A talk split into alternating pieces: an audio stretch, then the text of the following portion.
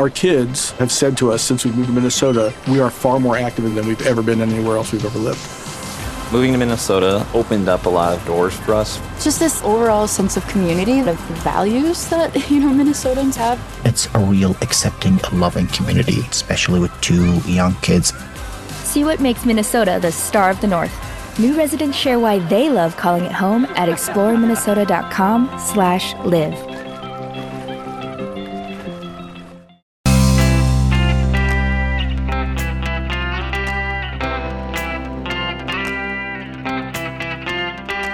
Changing your life one story at a time. This is the Chicken Soup for the Soul podcast with editor in chief, Amy Newmark.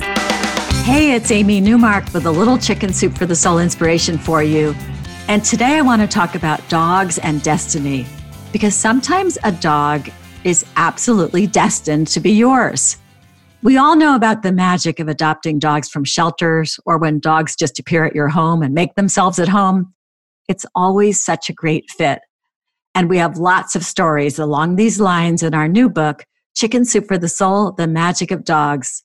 But today I'm going to share two with you that I found particularly startling and magical.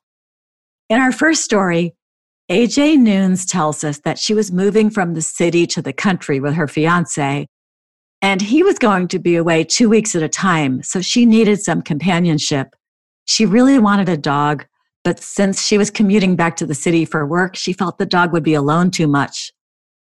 So instead, AJ decided to volunteer at the local Humane Society. Every Tuesday, she filed, answered phones, greeted visitors, and helped families begin the adoption process. AJ says, I got to know some of the adoption counselors. Many of them had adopted from the shelter. They would say the same thing. You love all the animals that come through, but sometimes one will grab your heart and you really have no choice but to adopt it.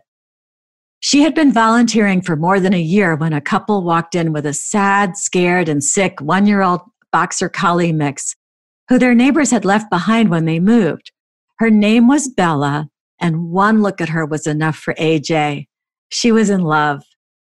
After a few weeks, Bella was healthy enough to be put out on the adoption floor and that made AJ sad. She loved Bella, but she still didn't think it was the right time for her to adopt a dog, what with her being away at work 10 hours a day. Plus, her fiance had just left for another two weeks, so he couldn't meet her. And the Humane Society had a rule that potential adopters had to spend time with the dog before they could be approved. AJ visited with Bella until someone else adopted her. She knew it was the right thing to do to let someone else have Bella, but then for months, all AJ did was talk about Bella, that dog that got away. Months later, AJ's fiance took a new job where he would be able to be home every night. Now they could adopt a dog. They went to an adoption event in the city and they met a few dogs, but none of them was a fit. So they drove over to the Humane Society. AJ saw a dog named Penelope on their website and she reminded AJ of Bella.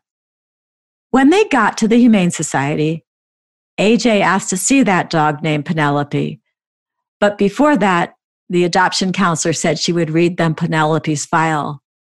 Halfway through hearing it, AJ said that it sounded just like Bella.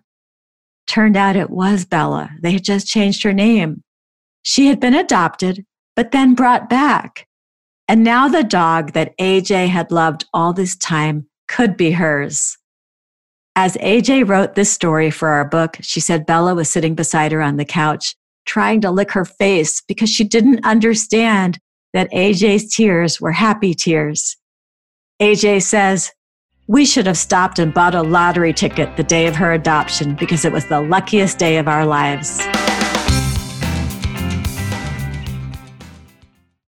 I would say that the day AJ and Bella found each other again was the luckiest day for both of them. What a great story about a dog and her destiny. And Jeannie Jacobson shares another story about finding and almost losing the perfect dog. In Jeannie's case, her perfect dog was named Tundra, but she had passed away. Jeannie just couldn't get over her loss, even though her husband kept saying they should get another dog because it had been a long time already. Finally, Jeannie's husband and daughter persuaded her and they drove to the shelter. The two of them pointed out various dogs they thought were appealing, but Jeannie just wanted her Tundra.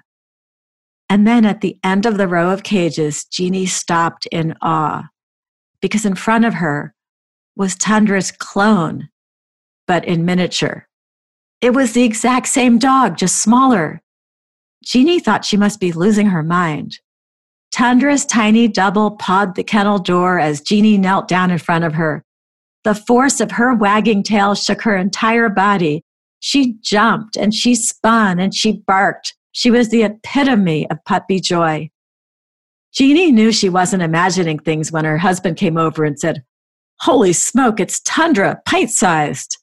The shelter attendant said they had found the little dog crouched in a drain pipe, shaking and sopping wet. In case she had owners who were looking for her, Jeannie would have to wait three more days before she could adopt her. That meant waiting until Monday when Jeannie and her husband both had to go to work. But adoption was first come, first served. So if someone else came along on Monday, that little mini version of their beloved Tundra would be gone. Jeannie felt like she was losing Tundra all over again. She started crying in the shelter. She went back to visit the dog the next day, Saturday, and spent the morning playing with her, trying to show everyone who came by that the dog was already taken.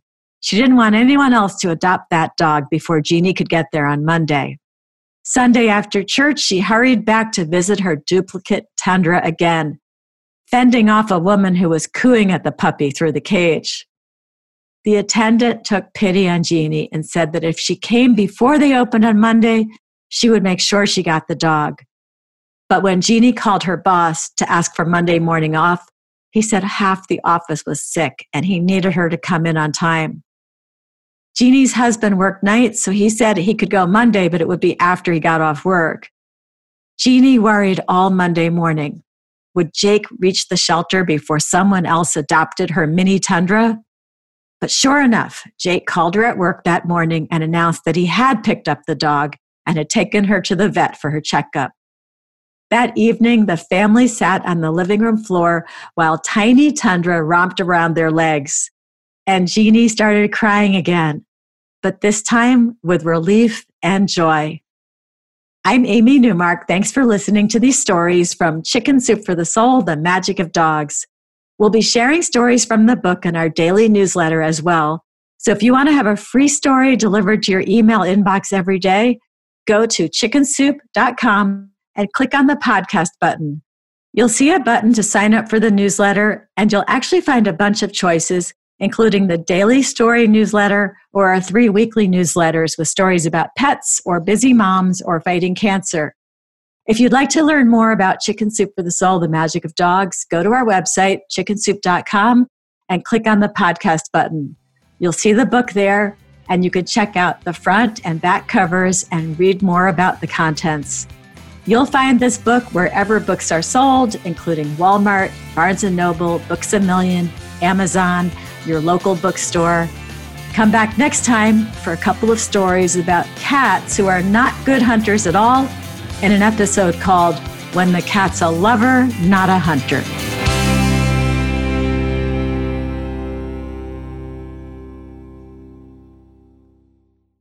Grand Canyon University makes earning your degree possible with over 130 academic programs for traditional campus students, with more than 80 bachelor's programs offered online. GCU provides you with the personal support you need, from complimentary unofficial transcript evaluations within 24 business hours to scholarships, academic support, and your GCU graduation team, led by your own university counselor. Find your purpose at GCU. Private, Christian, affordable. Visit gcu.edu.